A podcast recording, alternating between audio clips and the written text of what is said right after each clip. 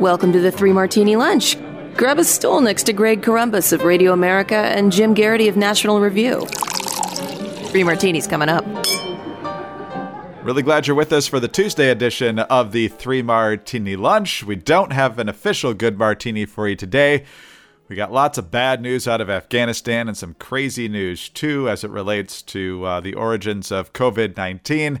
But, Jim, we don't want the podcast to be thoroughly depressing. So, uh, at this point, Kathy Hochul has been sworn in as the governor of New York. We can officially welcome our entire Three Martini Lunch family to an Andrew Cuomo free world, at least uh, in terms of him holding public office. Uh, I know that makes a lot of people feel good. Maybe the air just feels a little bit fresher right now. It does. And I want to thank everyone who suffered, in many cases, quite traumatically in order to get Andrew Cuomo out of office and came forward with their tales. This message is brought to you by the Partnership for an Andrew Cuomo Free America. Only one more Cuomo in public life to go. Uh, we'll see if uh, we'll see if Chris keeps his job. Uh, given the fact of the timing of this, you almost wonder if Andrew would have kept his job if he had waited a week to uh, make his announcement. But he didn't, and he's gone. He's gone. He don't don't say that, Greg. You'll hear it. can't take it back now. He's gone. She's sworn He'll find in, a way, and I have no he'll, idea. He'll get, he'll, he'll get his dog too. That's right. Man, the guy could not have left uh, with with uh, more disgrace. Anyway, let's go to our first bad martini. And we talked about this yesterday how essentially the U.S. policy in Afghanistan is, you know, so far the Taliban's kept its word, and we're hoping that's going to last until at least August 31st. That's not really a good policy, and we're finding out why that's not really a good policy. It's really our first two martinis today in a number of different ways. But uh, let's start with the fact that uh, we have a week left now before August 31st. Today is August 24th. That leaves us uh, seven days, a little more than 168 hours as we record here. And right now, uh, things aren't looking great. Uh, we know that uh, despite what uh, Joe Biden is saying, it's incredibly hard for people to uh, get to the airport. The crowds are worse than the Taliban's bullets, according to some uh, embassy staffers, as we reported yesterday.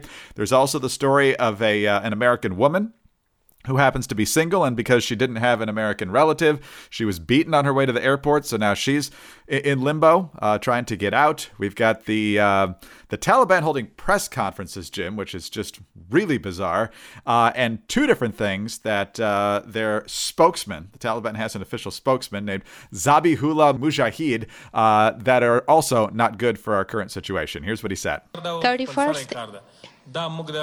It is their plan, is the American plan.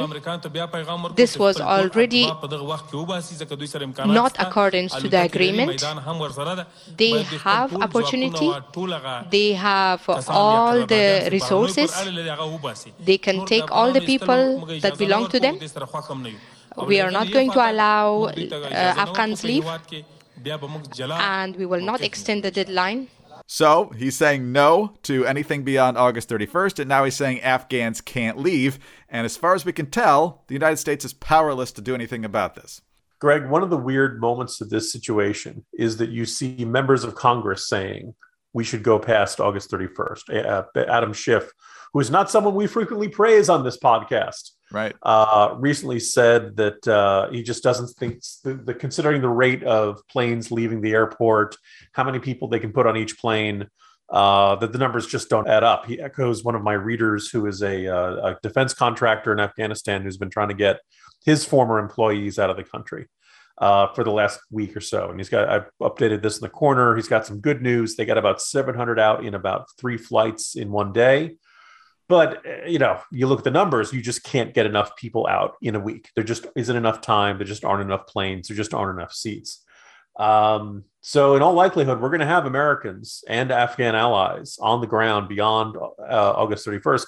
The good, uh, just as we started taping, Greg, we now have confirmation. There are two parties who believe, however, that Americans and Afghans should not leave the country after August 31st. The first is the Taliban, and the second is President Joe Biden, who has apparently told CNN, uh, or an official has told CNN that President Biden has decided to keep to the August 31st deadline to withdraw from Afghanistan as evacuations accelerate.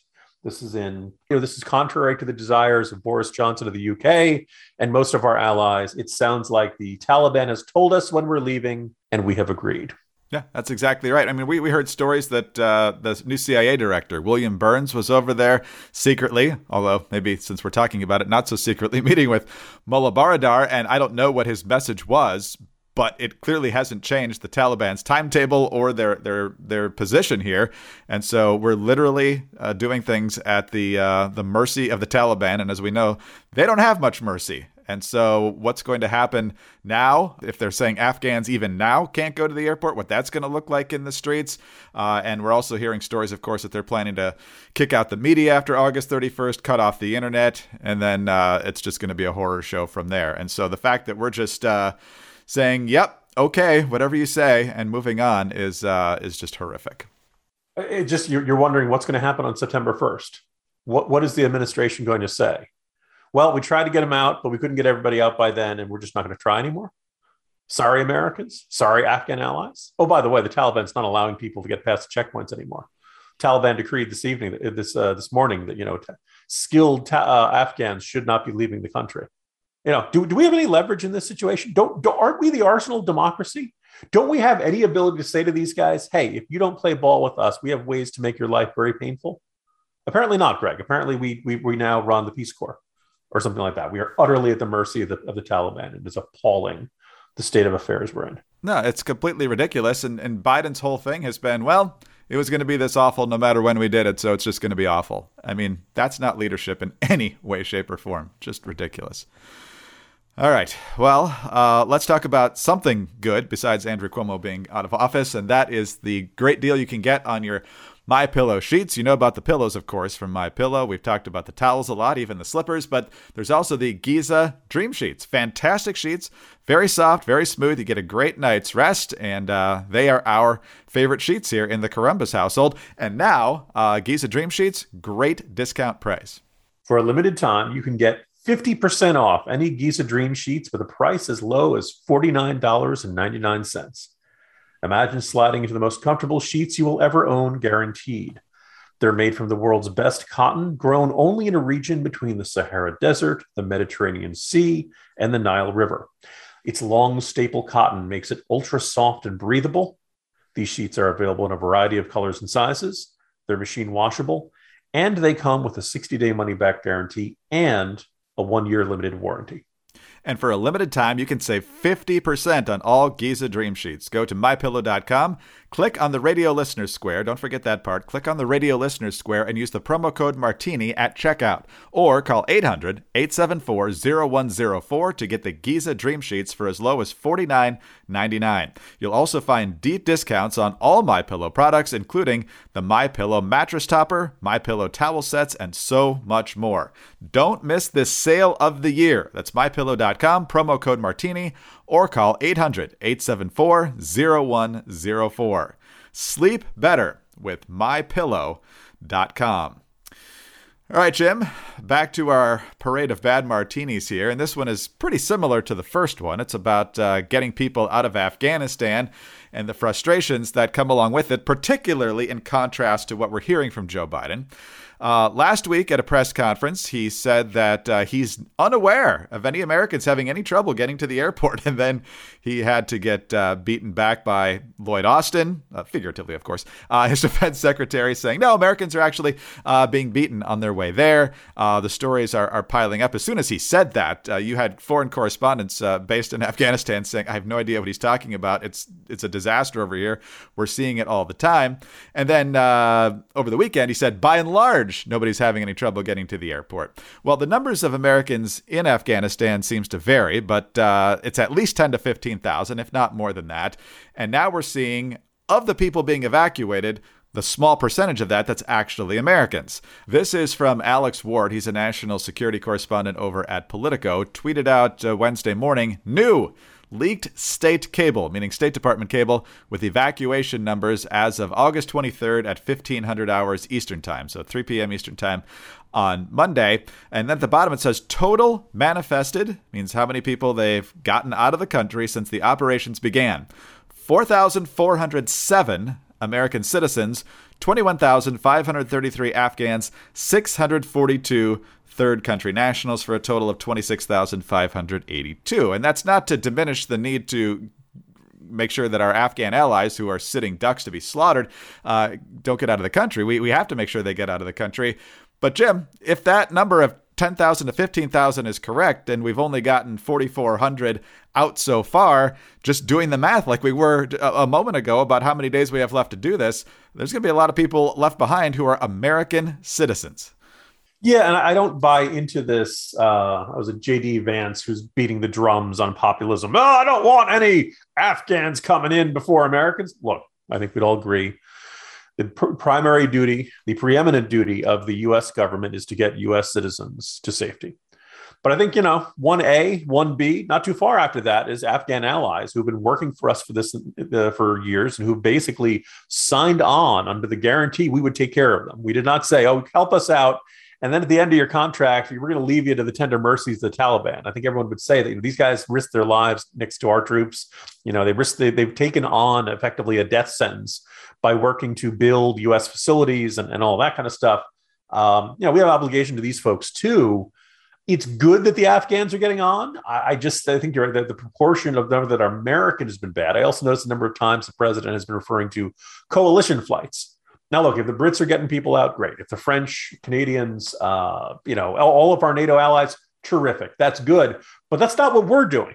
It certainly seems like the Biden administration is taking credit for things that other countries are doing, trying to boost the numbers by throwing those into the pile when I don't think that really um, accurately depicts what the American effort is. Uh, in light of our, our what we said in our first martini, the plan is that there's be 128 flights in the next 48 hours. If so, terrific. Um, you know, maybe they can accelerate this. Maybe they can go a lot faster. Maybe this will be phenomenal. Um, but it's certainly not something you want to necessarily bet on. And it just kind of, you run the numbers on this, and you're like, well, we're probably going to have people still Americans still in Kabul or still outside the rest of the country by August 31st. And then what happens? it, it is kind of unnerving. Um, and also, by the way, the fact that we're getting these numbers, these specifics from a leaked state cable and the administration, you know, that they're so contrary to the happy talk coming from the podium at the White House. Deeply frustrating. As I wrote yesterday, you cannot spin your way out of this. This is not a routine scandal. This is not a malfunctioning website like Obamacare.gov. You cannot. Um, th- there is no way to put a positive spin on this. So right now, the best thing for a leader to do is to lead and to be honest about it. Be clear.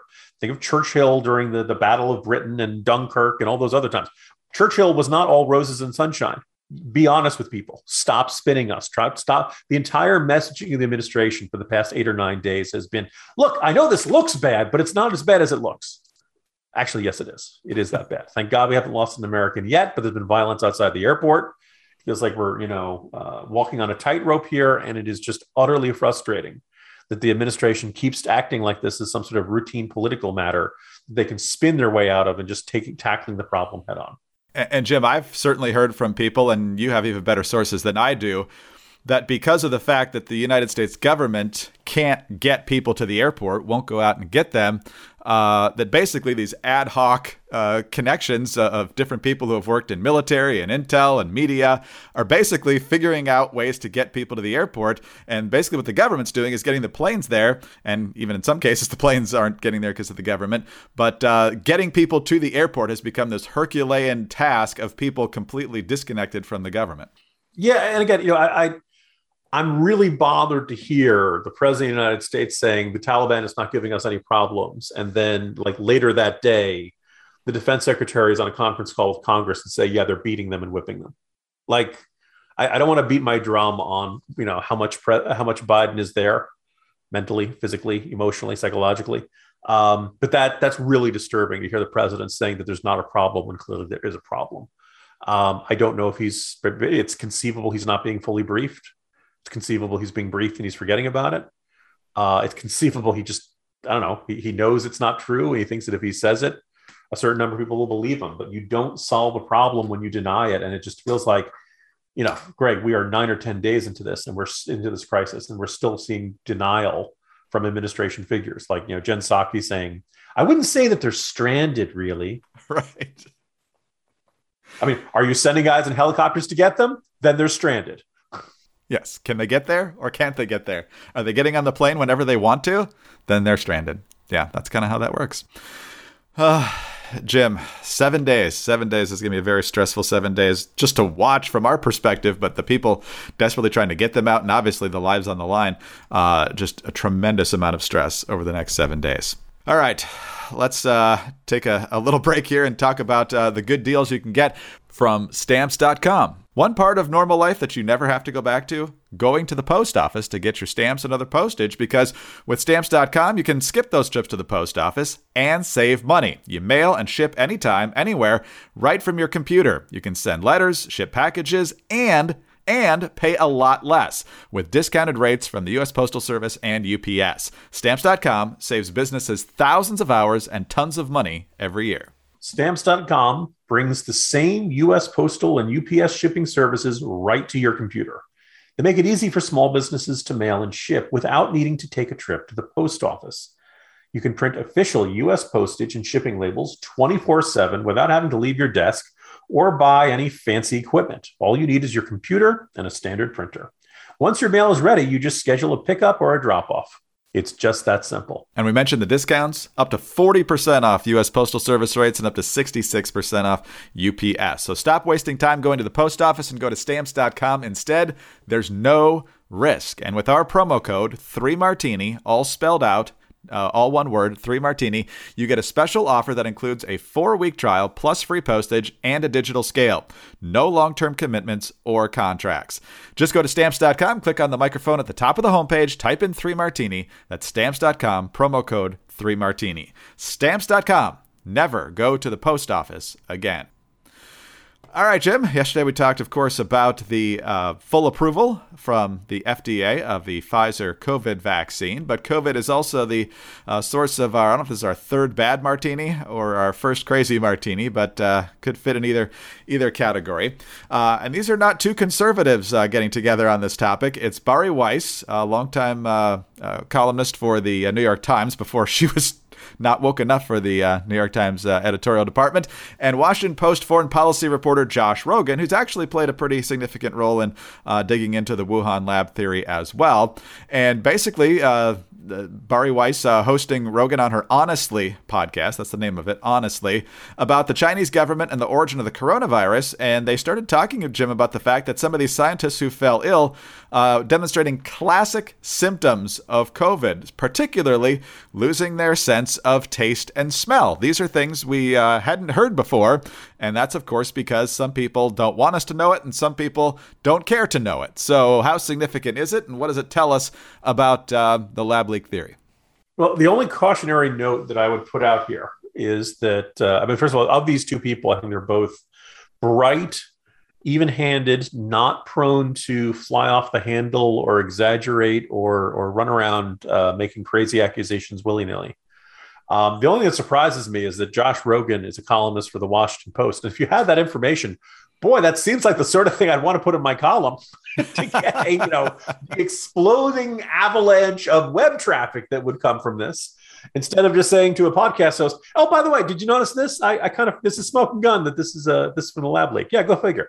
Okay, so maybe it's not quite a smoking gun, but after a while, the number of coincidences just start to pile up beyond any reasonable uh, belief in an alternate scenario. And the first, the two things that jump out here is first that description of the loss of smell. Um, now, here's the thing: you can have that from uh, of the flu or from the from a common cold. It, it's not really all that common. We don't really talk about. Oh, did you hear about uh, Ed? He caught the he caught a cold. You know, he's got the flu. Yeah, yeah, he lost his sense of smell. It can it happen? Sure, you don't hear it very often.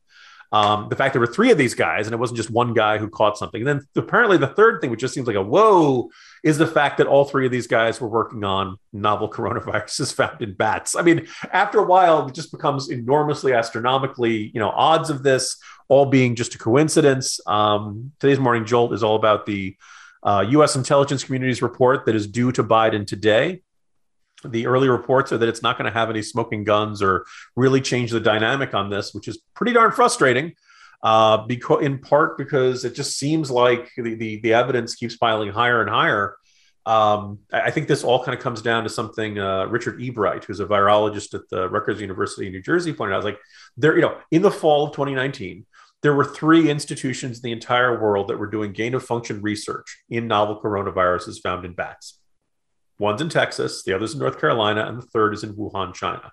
What are the odds that a completely separate novel coronavirus found in bats would set off a pandemic right outside the Wuhan Institute of Virology? Come on. This is what made Jon Stewart flip out on, on Stephen Colbert a few weeks ago, or maybe a couple months ago. And of course, you know, this made Colbert so utterly uncomfortable. And that, that's the fear of this is that people are going to not, people are going to avert their eyes from this because they're afraid of the implications. So they are scary implications. But, you know, uh, the other is also like if I, I, would love to see Josh. Apparently, this is from U.S. intelligence, and I don't understand what good it does to have this kind of information that really points at the Wuhan Institute of Virology. Why our government would sit on it and not seem to uh, uh, shine a light on the preeminent question before us, which is how did this pandemic start? Because if we don't know how this pandemic started, we can't prevent another one.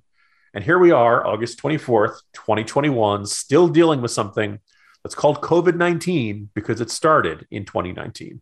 No, that's exactly right. But uh, given what we know of uh, Biden's lack of firmness on foreign policy, uh, maybe that's why he's not willing to go in that direction because he's not willing to uh, deal with the ramifications of China, at the very least, lying extensively about the origins of this and lying to the extent that it prevented other countries from taking the proper precautions. I was going to say nothing that's happened in the past eight or nine days has given any, you know, given any reason to any, any confidence that the Biden administration is ready to come out and deal with the consequences of a revelation like this. No, no, not ready for prime time in a lot of different ways. Jim, wish we had happier news, but again, Andrew Cuomo out of office, uh, currently unemployed. So there we go. As I say, we take what we can get, Greg. See you tomorrow. We're hanging a lot on that on that little nugget today. Uh, Jim Geraghty, National Review. I'm Greg Corombos of Radio America. Thank you very much for being with us today.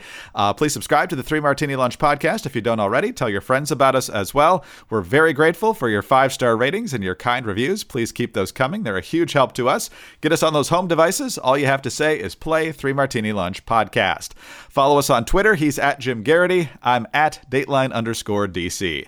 Have a great Tuesday, and please join us again Wednesday for the next Three Martini Lunch. There's never a shortage of craziness going on in the news, and we're here to talk about it all. The Taliban has seized the presidential palace in Afghanistan following Biden's decision to withdraw U.S. troops. A booster COVID shot is now being recommended for everyone, and meat prices are rising while our economy is still trying to recover. Hey, y'all, it's the Chicks from the Chicks on the Right podcast. Download and subscribe to our daily podcast to hear us pick apart and pick on the news of the day. Politics to pop culture, nobody's safe, but it's all fun. Subscribe on iTunes or wherever you get your podcasts.